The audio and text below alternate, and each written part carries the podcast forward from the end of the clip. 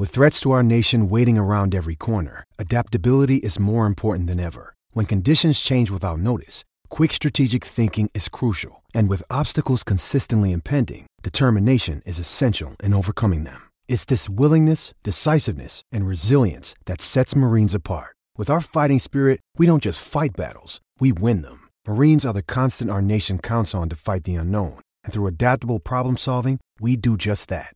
Learn more at marines.com. Does Monday at the office feel like a storm? Not with Microsoft Copilot. That feeling when Copilot gets everyone up to speed instantly? It's sunny again.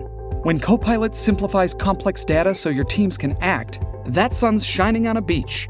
And when Copilot uncovers hidden insights, you're on that beach with your people and you find buried treasure. That's Microsoft Copilot. Learn more at Microsoft.com/slash AI for all. It's only a kick, a jump, a block. It's only a serve. It's only a tackle, a run. It's only for the fans. After all, it's only pressure. You got this. Adidas.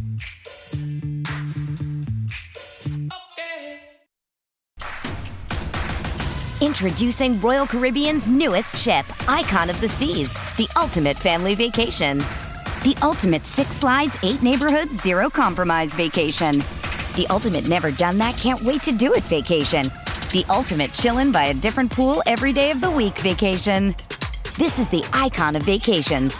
Icon of the Seas, arriving in 2024. Book today. Come seek the Royal Caribbean. Ships Registry Bahamas. You're listening to the Hockey Podcast Network.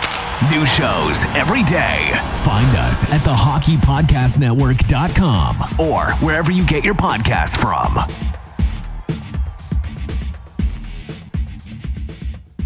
Hello, you're listening to the Hockey Podcast Network. I'm Corey, aka Bayou Benders, alongside Mason Dickson, and this is Habs Nightly, your hub for Habs content.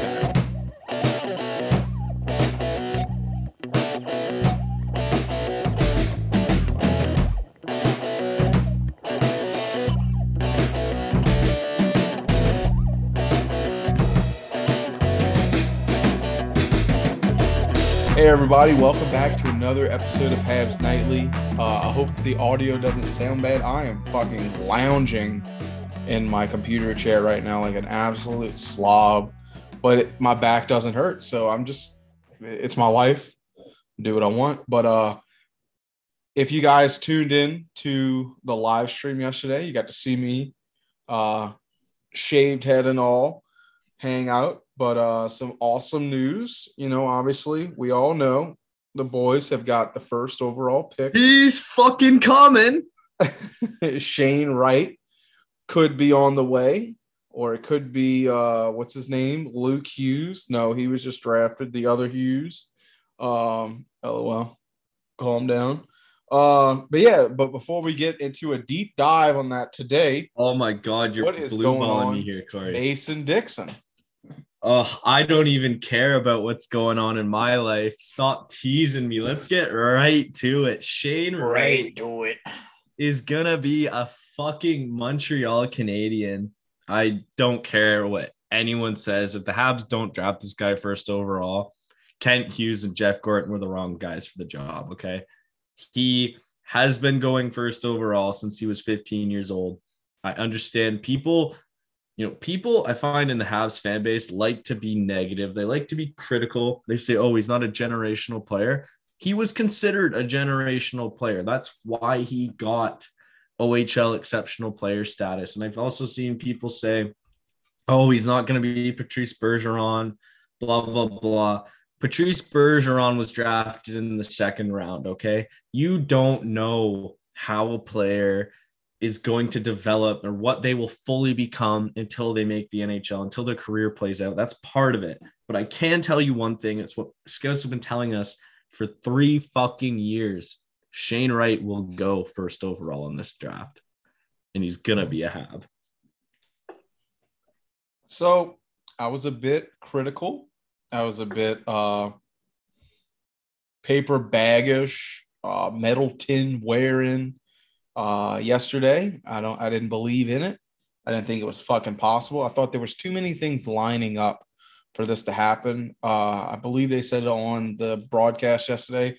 It has been 46 years uh, since the last first overall pick for the Montreal Canadiens.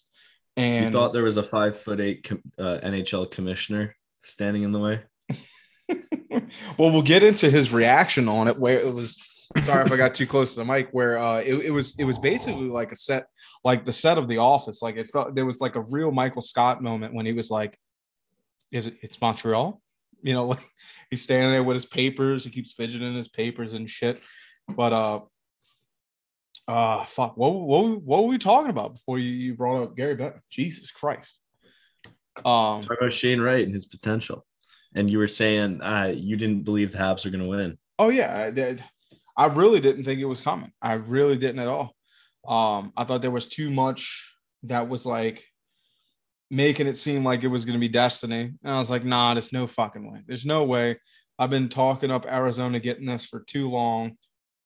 I got to ride it. I got to ride the lightning. And uh, here we are. Uh, it's fantastic to be a Habs fan right now, uh, thinking that Shane Wright is most likely going to be the pick. I don't think there's. He will absolutely be the pick.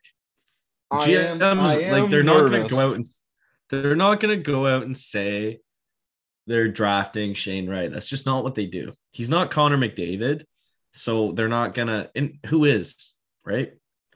But in in most drafts, other than like 2017, we've known who was going first.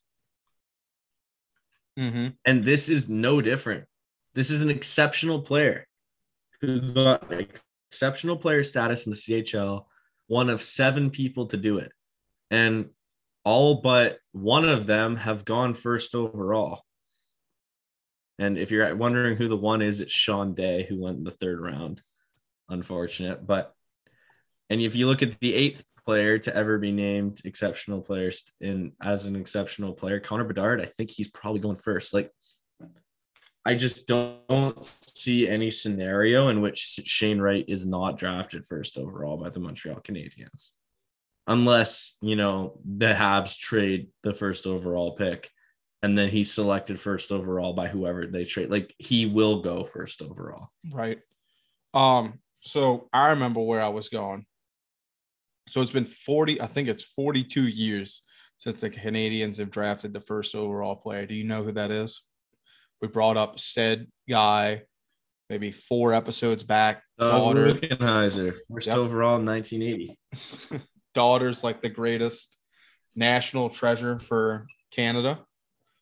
Absolutely one of the greatest Canadian athletes of all time. Um, yeah, brought that up on the pot. Uh, I brought that up on the on the uh, broadcast the other day. I was like, oh, I just learned about. I just really learned about that person. Um, I'm sorry, fans. I I didn't really get a lot of uh I don't want to say 80s Montreal shit, but I was only really showed like, you know, very important games and highlights from back then. so that name is not very I household down here. mean, Doug Doug Wickenheiser went on to have a lengthy hockey career, but Mhm. he he did not live up to the first the first draft, like first overall selection. Right. So it's not. I I wouldn't say it. It's you know horrible for you to you know not not know who he is. Um, you know that draft famously actually Montreal uh skipped on a French Canadian who went third overall to Chicago. Do you know who that is? Had fans up in arms for years. In the 80s? Oh, Yeah. in, in 1980? And he played in what you really he played for the Montreal Juniors in the QMJHL. No, I'm blanking. I'm sorry. Denis Savard. Oh, Jesus. Okay. Oh, fuck. I Yep. feel stupid. when you said Chicago, I was like, my mind just went blank. Like, couldn't think of anybody.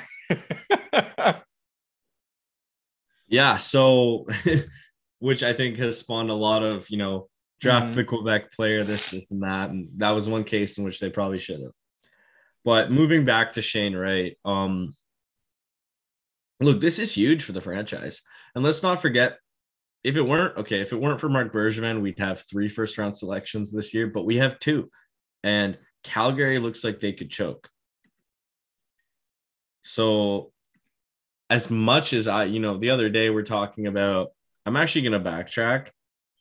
I can't root for Calgary because even though I fucking hate Dallas Stars hockey, the worse they do, the better we we draft. Mm-hmm. And Montreal is gonna, you know, they're gonna have a a decent selection later on, like 25th. And something I hadn't thought of previously was that a point kind of I saw on Twitter. Montreal has the benefit of having the longest time to look over players too. Not only with the first overall selection, even though, like I said, that's kind of a no a no brainer. Mm-hmm. But the second round, the Montreal Canadiens draft 33rd overall, and they have a whole day. First Right. round ends.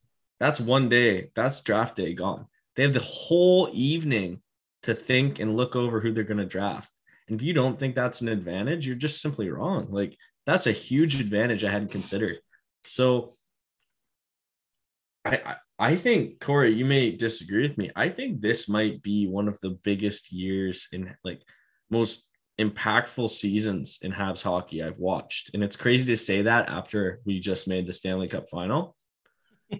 But But no, as at- far as like what is franchise is shaping the future, I get where you're going. no, absolutely. Like look at where this franchise is headed now. And look at the guys that Shane Wright could possibly play with next season. Mm-hmm. Like it's just I don't know. I've never I've never had this much hope in the future of the Montreal Canadiens. It seems like I say that quite often, but that's just because the future keeps getting brighter. No, uh, I completely agree. Um, right now I'm on Tankathon. Now, obviously, it's going to depend on where Calgary falls, but at this moment, um, the Canadians are looking at like the 29th pick.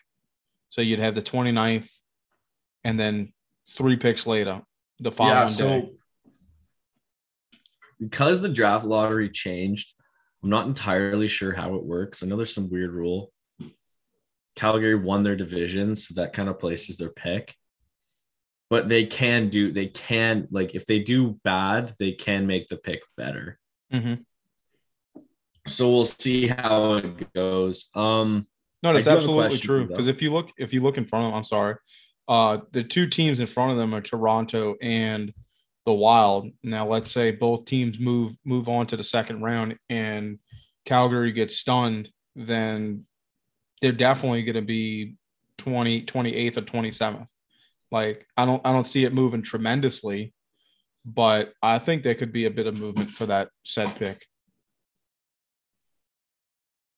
Like, as in, like, Like it, it would be up at, okay, moving, yeah. moving up like to where we you know uh like instead of it being so low i mean it's not going to move up tremendously but it could move up to it like at least two uh, picks before where we were slotted at right now if they were to exit No, for sure. I even think that Montreal, like when you said movement, the reason I paused, they could package it to move up or down the draft. oh no absolutely uh Like there's a lot, there's a lot Kent Hughes could do here. Um I just like Montreal having draft capital, not only this season, but next season as well, I think is a huge benefit for the team. And like I think what teams need, what not teams, what fans need to understand after this, and I, I want to get your take on this. I think fans are really well, you know, we got the first overall selection. There's reason to be excited. I think fans are hopeful though, because they saw the way Marty played, got the team to play, and you know, they saw the way Caufield picked it up that they're hopeful that this team is you know, things are going to start getting better next year. I'm kind of of the opinion that things are gonna be no, I don't think things are gonna be worse next year. I don't think it's possible. I think it's gonna be a lot of the same. And I think honestly, that's what's best for the team. That's But fair. I wonder, I wonder what you're thinking. You think the team's gonna be like, will they be better? I I think so. I don't think they'll finish dead last next season, but I think they'll be a bottom five, bottom bottom eight team. Um, I said it on on the stream yesterday. Um, in reference to this, Richie asked a similar question, and um, I think this team. Now, granted, you know, we did go to the Stanley Cup Finals last year. It was a tremendous year, but it But I, was definitely. I don't think that was this team, right? no, no, no, no. That's what I was gonna say. This that was an end of an era. That was the final push with the group, and now we're we're nowhere near the finals right now. But I think that this team, or, or what what is being put in place right now, is going to give us a better overall hockey, um, especially enjoyment factor for fans. Um, I don't see this. I I see this team being a team that's going to try to chase in in the best scenario a, a 500 season just uh you know a very fucking average middle of the pack season but i i think that's their ceiling i don't see them uh you know getting in like past like i don't know what 16 like i i, think six like 16th in the league would be the the cap as high as we can go and we would have to have a tremendous season next year. I think there's still a lot of things that need to be worked on. I still think it's a, a still a bit of a shell of the team of the idea and the outline that hughes and Gorton have for this for this new group. But i don't see us being like fantastic i see us making strides in the right direction i see us having a more fun game to watch but I don't see us being super successful. I see, I I think see we'll, we'll see a lot of, okay, that was a that was a loss, but just like at the end towards the end of the season, okay, that was a loss, but that was some great hockey play. They really tried hard. They, there's there's new, uh, they're trying new systems or or or uh, St. Louis is is allowing the guys to play and react on their own, not just shelter them into this is how you got to play, kind of like Duch, uh, Ducharme did. I think we'll we'll see a lot of okay, despite the loss, great effort, great chances, great looks. There's a lot of development, but I don't see us being anything past a like a 500, a break even overall season is what I'm putting as the cap for this team next year. I don't even see this team doing that next year, to be honest with you. I see this team being very similar to what New Jersey did. Um, I doubt we'll have their luck in the draft lottery because they're drafting second. It's just ridiculous. New Jersey's luck. Always, drafting. always top five. Hischier, Hughes, like Luke Hughes, both Mhm. the Hughes. Sorry, now the second, who's probably going to be Logan Cooley or a Simon Nemec. But when I say it will be similar to them, I mean Jack Hughes is phenomenal, an, an amazing player, a first line talent, a future superstar in the NHL. Team sucks. They also have guys like fuck, who is that other young guy doing? Oh, I'm drawing a blank there. Hey, you get you get my point. They have some young talent there. Damon Severson on the blue line playing really well. I see Montreal doing that. Nick Suzuki is gonna have an even better year than this year. I really believe Mhm. that. I think he'll have a better offensive production output with Caufield playing well. I think they'll both have really dominant breakout seasons. but um I don't think this team is going to perform much better, to be honest with you. I don't think, I think people expect, Do you mean I'm sorry, Jesper Bratt yes, Jesper Bratt, thank had you. him in fantasy. I, I had to drop him because he, he got hurt, but uh he was fantastic this year. Oh, just phenomenal. I think he had, like, I think he led their team in points, did he not? I wouldn't be surprised if it was points and and scoring. like he was there was like a solid two two and a half months where he was getting a goal a night at least. Well, and other guys too, like Mackenzie Blackwood was injured for most of the year, but played well. Nico Hischier quietly had like 60 points in 70 games. Uh, they had that Russian guy, Yegor Sharangovich. Yeah, Sharangovich. Dawson Mercer had a phenomenal rookie season. Um, you know, just a bunch of guys who played pretty well. Um, that's kind of what I mean. And I think you're gonna see um this team. I'm just sorry, I still kind of have a cough. Um, you're gonna see this Habs team do something similar. You're gonna see their young guys perform. You're gonna see ice time for even you know emerging young stars. I think Jesse Ylönen is gonna make this team. I think Joshua Roy will have a chance at a training camp. I think Shane Wright is probably going to have a chance at a training camp, although we'll talk about that later. Um, but I don't think that the rollover that a lot of fans expect is going to occur. I don't like people. I think they think Kent Hughes is just going to trade everyone, break it all down. That's not how rebuilds work anymore. And it's not really viable in the Habs situation. Look, do the Habs have a very promising future with a lot of young studs? Yes, they do. But, and I know this is going to pain a lot of you. You got to fill positions on the ice. And Joel Armia has a hard contract to move. He's not that old. He's staying. I hate to say it. He's probably staying. Mike Hoffman, probably going to stay. Paul Byron, probably going to be on the team. Like, I don't think you're going to see that much changeover. You know what I mean? Mm-hmm. I think Which is guy like- uh, honestly, I don't mean to cut you off. I don't think it's that. I don't think it's that bad if we don't think don't it's- have like the if if there's not someone like absolutely fucking killing it in for Laval, and it's just like we're just wasting his time down there. The way I see it, yeah, I don't want to see Paul Byron or, or any of any of the guys we grew to love go. But next season is is really the year to start, you know, moving them. If anything, I- I- at least in my Well, opinion. I, I just mean to say though, like Mike Hoffman, for example, is coming off the worst year of his career since he's entered the NHL. Mhm. Like, think about that. Mike Hoffman's all he does, all he does for you is score goals. Mhm. And he scored less goals than he ever has in his career this season. He got less points than he ever has in his career this season. And he's on a new contract that has two more years left.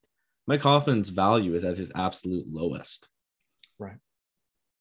Joel Armia, who just signed a contract, might I add, also at his low, worst season of his career. So, like, to then try and move those guys, I don't know. I just think it that's it's just a bad idea. Like, you're not gonna find like realistically, you're gonna gonna have to lowball it, you know. you're, gonna- you're gonna have to pay to move those contracts. You're gonna have to Mhm. ship off draft picks or prospects to get rid of those guys. To then maybe put players who probably aren't ready for the ice time in their position. Like that's not how you rebuild.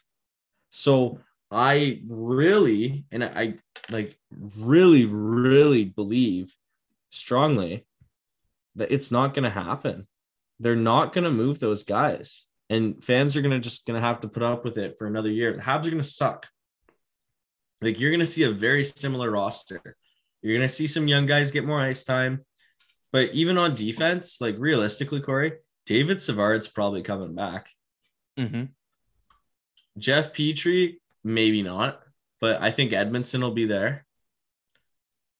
And Romanov will be so now you've got your top three filled. You know what I mean? There's not a lot of room. Jordan Harris is going to be there. You're going to have two spots. Do you really want to have move Savard and have four, basically four rookie defensemen playing? Like, no, you don't. So, yeah, I guess my point being just that I expect this to be like I'm excited for the future, and I I'm really happy with the moves Kent Hughes and Gorton have made. I'm happy we get to select first overall, and I understand why there's a lot of optimism going into next season, but I think we need to be prepared to go through this again. That's fair. Um uh I mean, yeah, I'm I'm sorry. Fucking Sorry to leave you on kind of a, a bad a bad. No, no, it no, it's it's it's really not bad because it's not.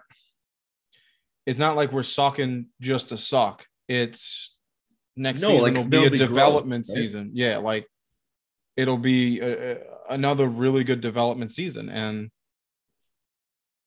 look, man, at, at this point, it really can't be worse than Dom Ducharme crippling this team with his system. Um, I really, I really can't imagine it getting like that again. To the Well, point to I- where you took everything from every player, the way they play, and you were like, "This is the box. You're not allowed to move outside of it." Good luck. Well, it doesn't it doesn't feel like like when Dom Ducharme, just to add on to your point, like when Dom Ducharme was with the team for about half the year, like mind, Marty St. Louis had about as many games as Dom Ducharme did. Mhm. We'd lose and it felt hopeless. Felt like we bought like we are just sinking further and further into a bottomless pit. Mhm.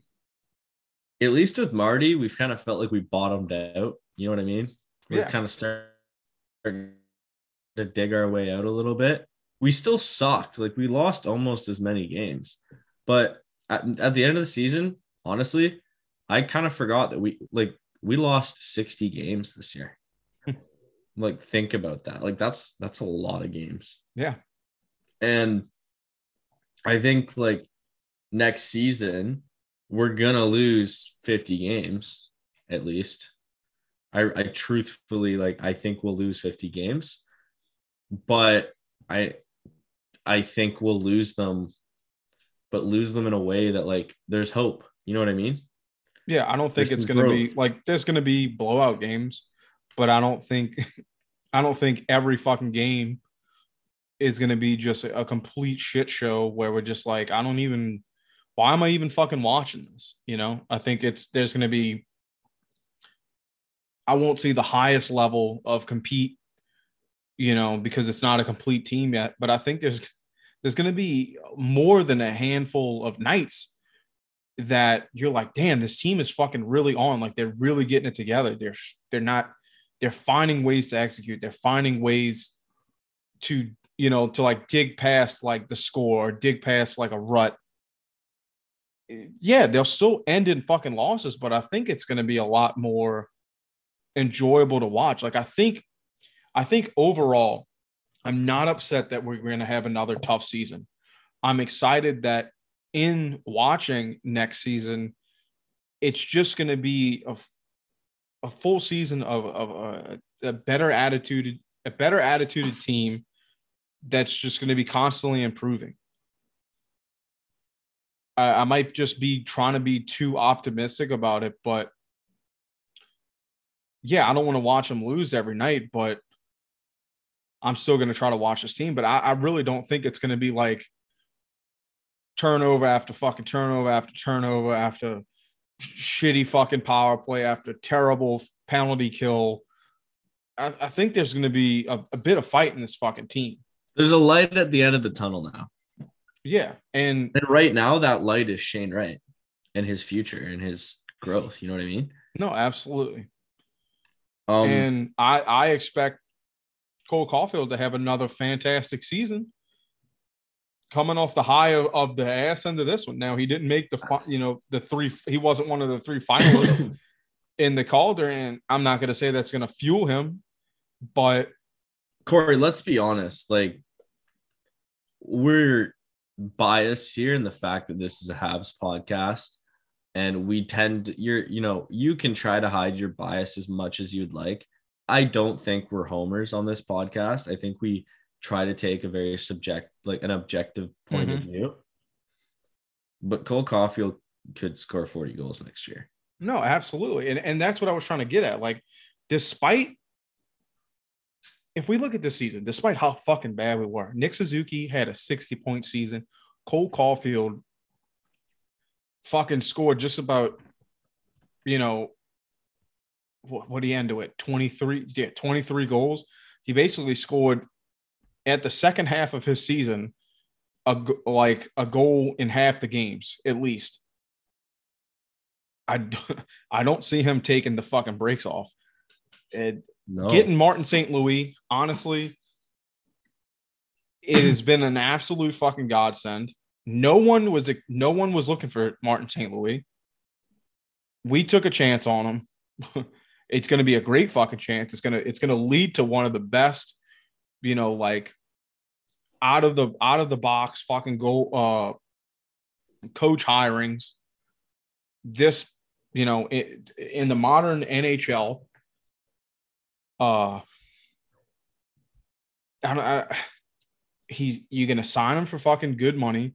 It's gonna be way underpaid probably because he, you know, you're gonna probably bank it off of him just being still young and still learning. But this dude's not far out of the league. He's got one of the greatest fucking stories.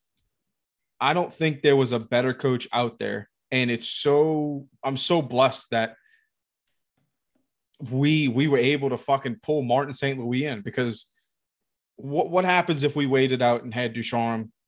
We finished out the season. It looks like the Rangers, who I believe won tonight, but if the Rangers get fucking shut out, I'm sure their coach is gone. Who who would who you know like there could have been a chance Martin St. Louis gets a shot with the Rangers or something else. Like I don't think I think it was an absolute fucking gold mine that we were able to lock in such like a because he's he's gonna be like an mate like a like a Jon Cooper esque fucking coach in the future. Like I don't see him ever being like ah he's like fucking you know it, it was okay. I think I don't know. I don't know if gonna be a I'd say he's a. John. I don't know if I'd say he's a Jon Cooper s dynasty coach. Well, okay, But- I, I'm not talking like dynasty factor. I mean like this dude's a true players coach. Hmm. He's he can mold the team. He can get a team rallied. He has an ability to like understand the player and the player to understand him because of how he fucking battled through the NHL. Like, how are you not going to run through a fucking wall for this fucking guy? He did it at every fucking level. Every chance was was he had to earn. I, I don't see anyone really falling off on him. I think that's fair. Definitely. I I think Marty is pretty much guaranteed uh, a lock to re-sign with the Habs. It seems that way with discussions we've seen from him Silly and not to. Kent Hughes. Um, I think he's gonna be, and we haven't even thought about. I don't think we thought or spoken about possibility of you know him with Shane Wright. And I kind of want to start shift shift the focus back Mhm. to right here. Um, there was an interview that got circled circulated right before the um lottery, the draft lottery, of uh, it was like an interview with him and the work ethic that this kid has and you know he's speaking about um they asked him straight up like do you think you should be the first overall pick? And his answer he said yes but in the way of like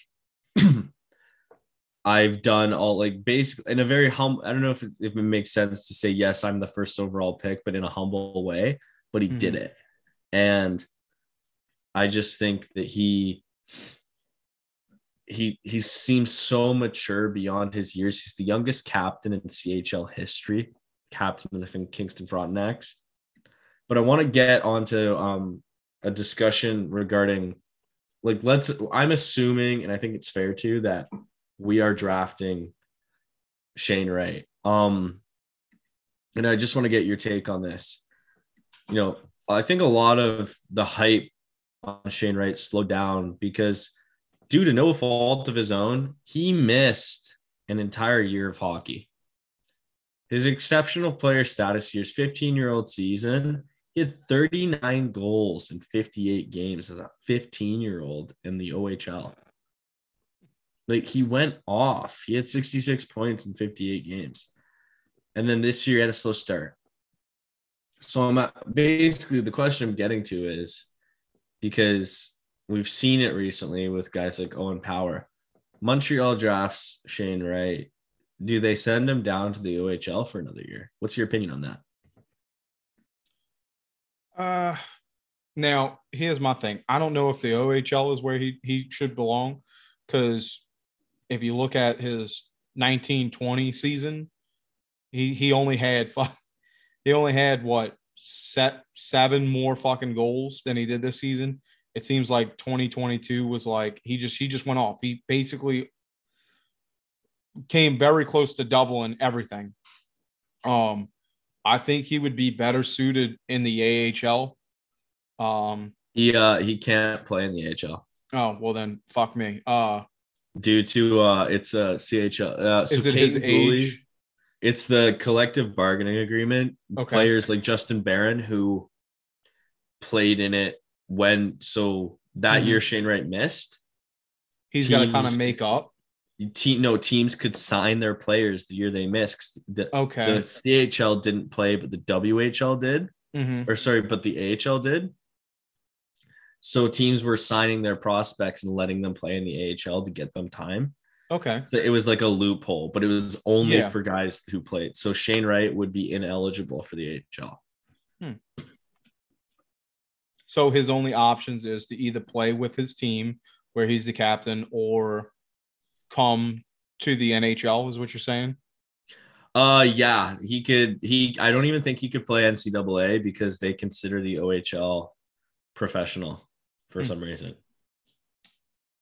Honestly, I would say bring him up, but my fear is Kotkaniemi and, and bringing him in too young, um, around, surrounded by, by far. I think this is a better overall team for him to be brought into, uh, especially, especially with the, you know, with, with having someone like um, Martin St. Louis and and everything that's good going on with us right now. I don't I don't know. Uh I'm a bit nervous just because of KK. I don't I don't want to repeat that again. Honestly, I wouldn't see a big fault for him to go to the OHL, but my problem with the OHL is if he's scoring 94 fucking points, you know, where he had a year off and I mean, the way I see it is if he did 66 points in his 20 campaign, his 2021 campaign probably would have been this 94. And then his 2022 probably would have been like blowing the fucking roof off, like, you know, like well doubling his his pre-COVID numbers. Um, well, do you do you want me to shoot some stats at you? please do, yeah. So Shane Wright finished eighth in the OHL in scoring, Okay. which is pretty fucking good, right? Yeah, especially for someone who had a late start. but just to like the reason the hype has kind of lowered on him um marco rossi the year he was drafted Mm-hmm. i i can't i'm trying to remember what year what overall did he get drafted was it like 10th I'll look it up for you right now. But it was uh two years ago, if I'm not mistaken. i'm trying to think Yeah, because Anyway. it was it was the year that I was doing stuff with uh New Jersey. marco rossi finished first in the ohl in scoring Mm-hmm. He had 120 points in 56 games played. Cole Perfetti, who I know got uh, got drafted 10th. I think Marco Rossi got drafted 9th. Ninth overall, Minnesota, 2020. Yeah. Cole Perfetti got 111 points in 61 games, drafted in second in the OHL. If you go back to even recent, like Connor McDavid's year, Mm-hmm. Connor McDavid finished third in the OHL in scoring, right? Right. behind Dylan Strome with 129 points in 68 games played. Mitch Marner and second with 63 games played, 126 points. Yeah, McDavid played 47 games, had 120. So I bring that up because I you've heard me before say Shane Wright is absolutely number one overall pick, but he did not dominate the way we've seen other players dominate in the OHL, right? Okay. Even guy a guy like, like Jason Robertson, who you fucking love, mm-hmm. his his last year, so his he was 20, his 20 year old season, he Mhm. finished first in the OHL in scoring. They left him there. He he was like he was drafted in 2017. He was playing in the OHL in 2018, 2000 or 2018, 2019. Mm-hmm. So they marinated him there, and it, and I think what'll really what really kind of drive the nail home is a player who Habs fans should, you know, be pretty aware of. Nick Suzuki went back to junior and absolutely dominated. Right after he was drafted, he was drafted in 2017. He also played 2018, 2019, famously with Guelph and the Owen Sound, and have that phenomenal um, playoff run where he had 42 points in 24 games. Look how it served him. So I'll be honest, I think, like, without question, unless Shane Wright comes to camp, they should absolutely consider sending him back to the OHL. Yeah, I'm okay. I'm okay with it. Um, like I said, uh, you either you know the team's not going to be amazing this year. You give him some reps. He gets a chance to to really, you know, expedite his uh his ceiling, you know, his his level of play. Or he goes back to Kingston, who's still in the playoffs right now. He's got two goals for 12 assists. Um, and he has another dynamite season. Look, dude, while you were talking, I looked up Marco Rossi's big year with that one 120, and I looked up uh Cole Perfetti's with the with the 111. I don't really see a difference. And okay, yeah, there's there's the difference is the math, and I understand, I get it. But this was this was two years ago. This was before the world got fucked. I'm looking at a kid who, despite the adversity, losing an entire year of his fucking development, comes in and blows the fucking wheels off. I don't care if it's just 10, 20 points shy. No, and what I'm saying is I I totally I am not comparing those players. No, no, no, no. I understand. of- because Shane Wright is a better player than any Yeah, every every but- he's but going to be a better off, player I than think- every I think for someone who can go off to this caliber after missing a very integral year for his development, for his future, and to still perform like this, and he's continuing to do it in the in the postseason. Fuck. I think he's the you know he's the real fucking deal.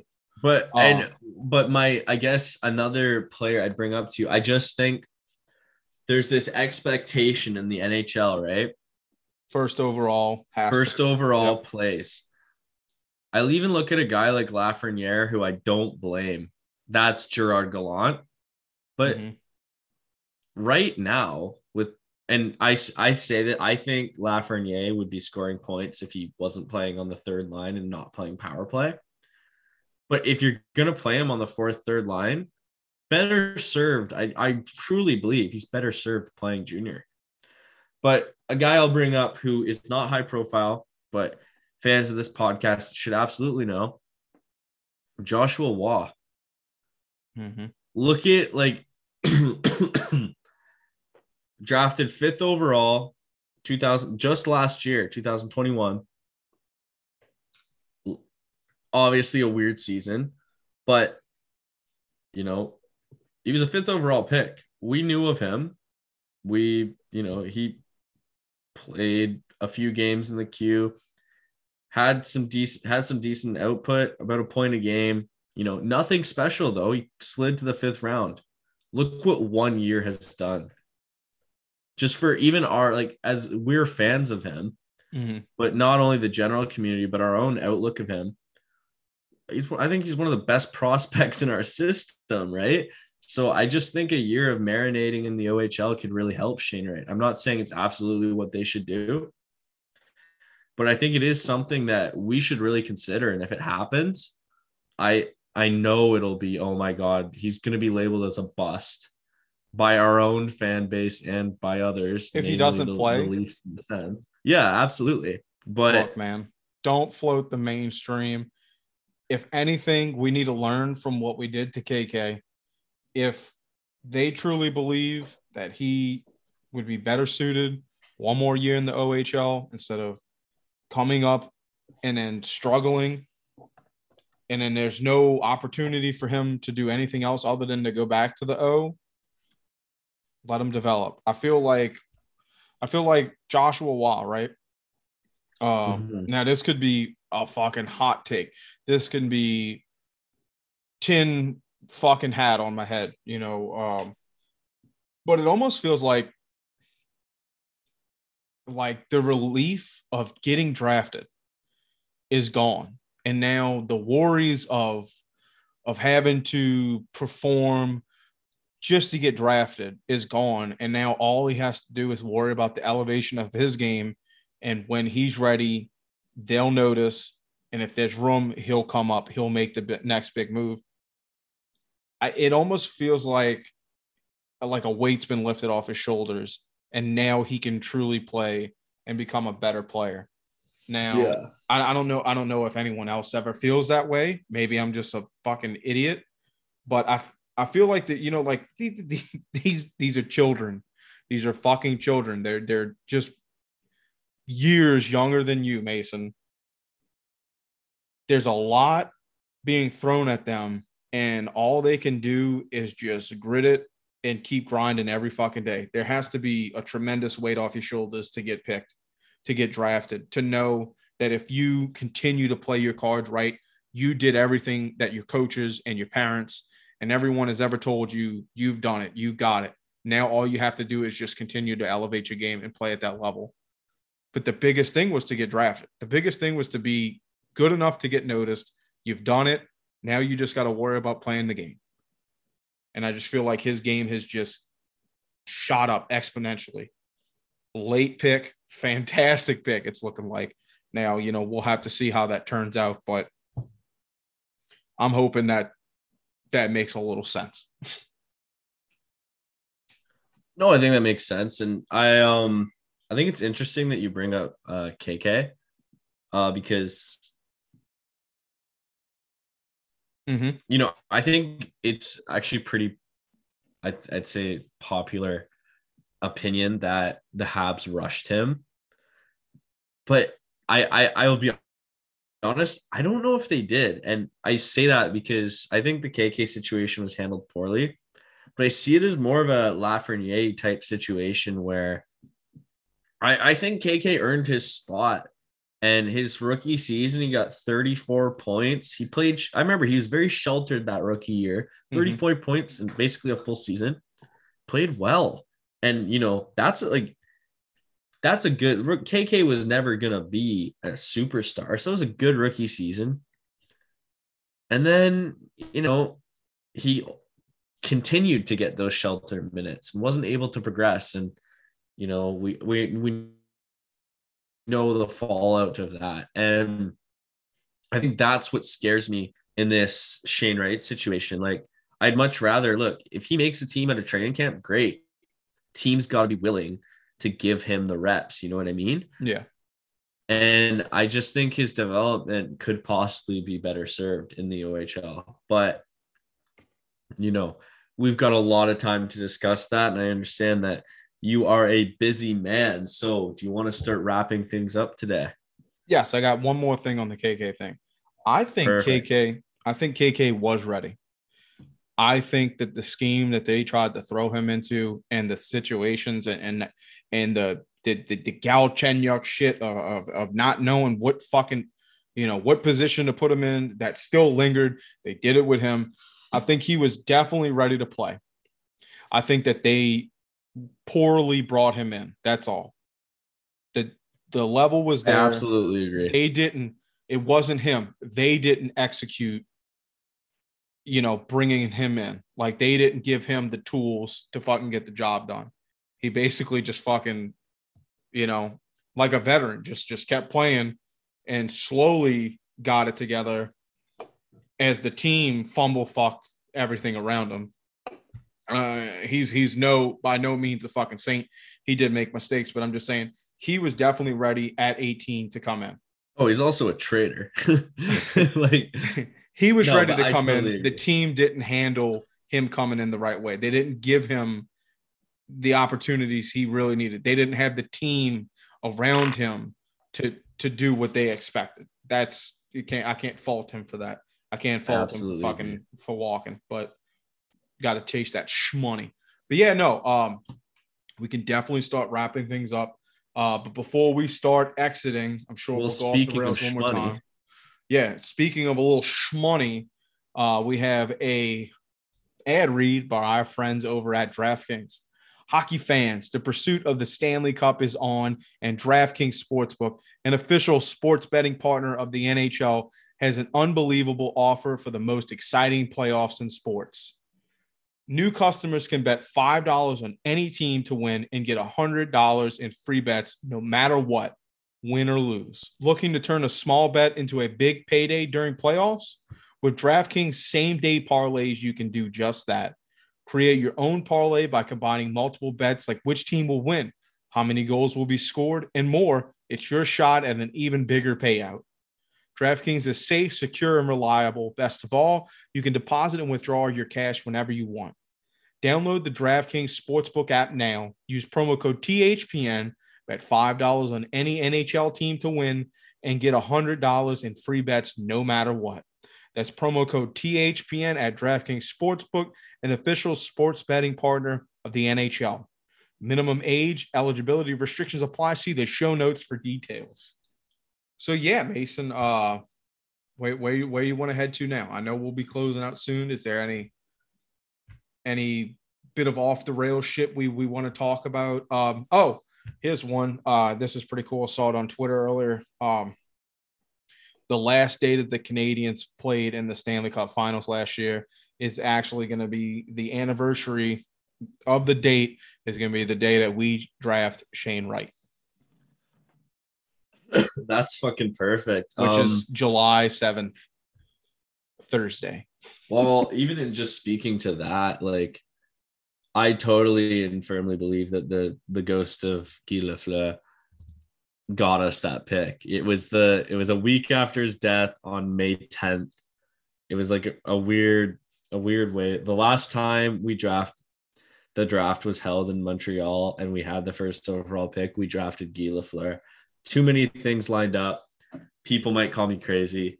I'm a little superstitious. I think Guy Lafleur made it happen. I think he gave us one last gift in departure, and that gift is Shane Wright. Beautifully said.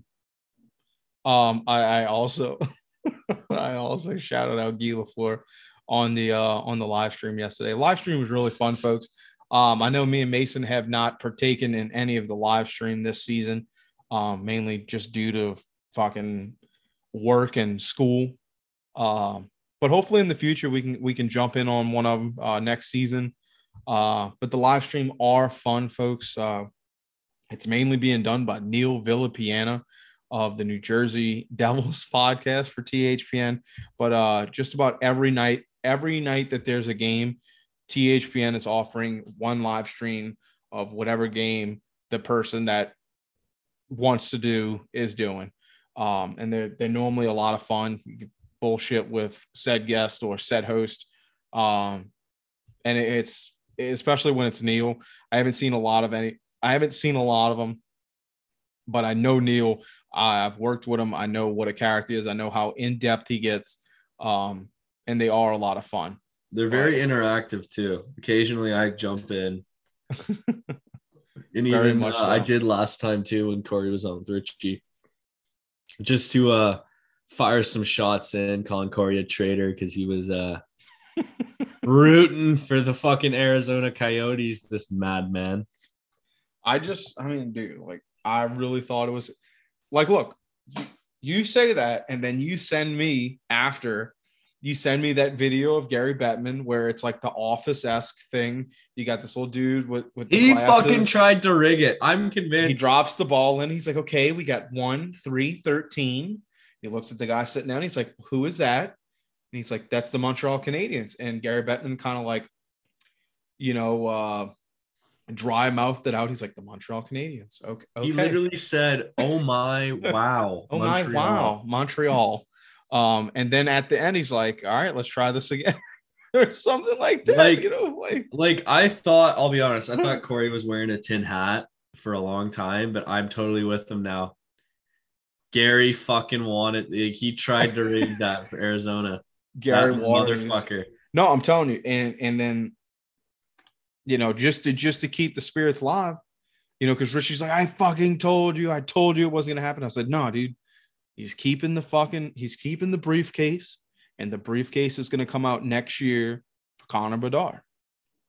And now I got I got Richie on board, so uh, the Tin Hat Bandits continue living on. We got a whole nother year to talk about how Arizona is gonna fucking re remold this fucking uh this league.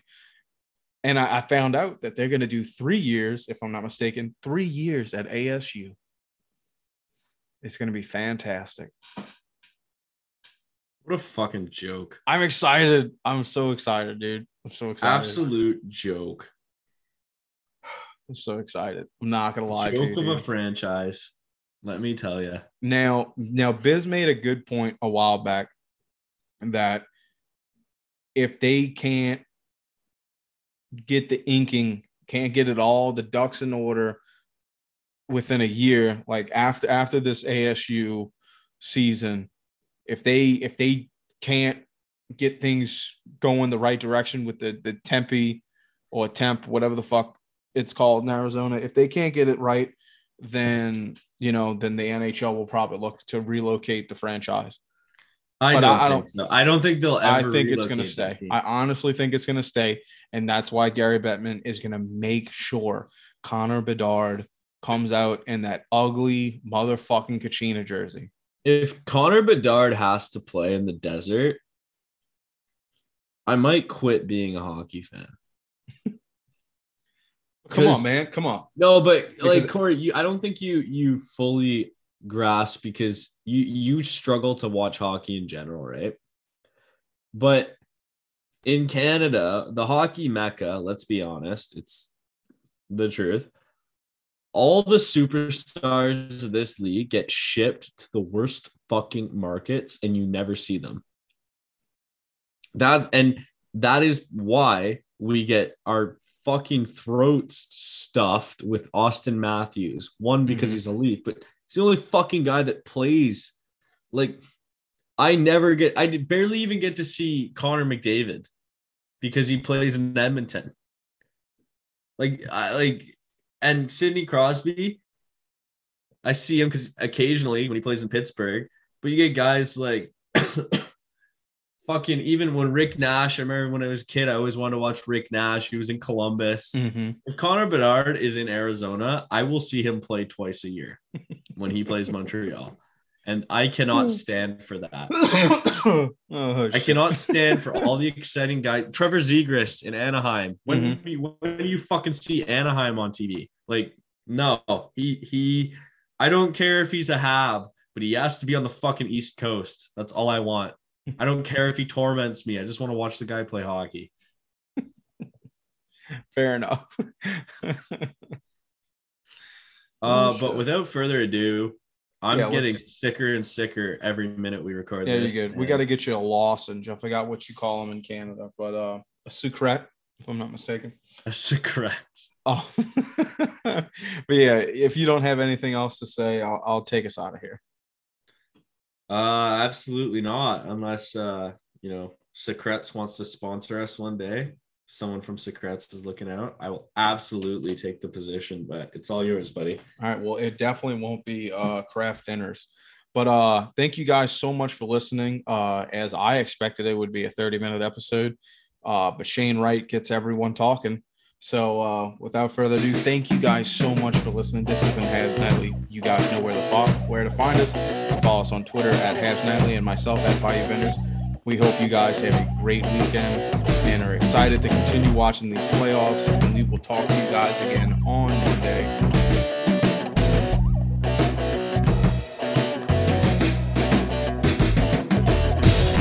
You're listening to the Hockey Podcast Network. New shows every day. Find us at thehockeypodcastnetwork.com or wherever you get your podcasts from.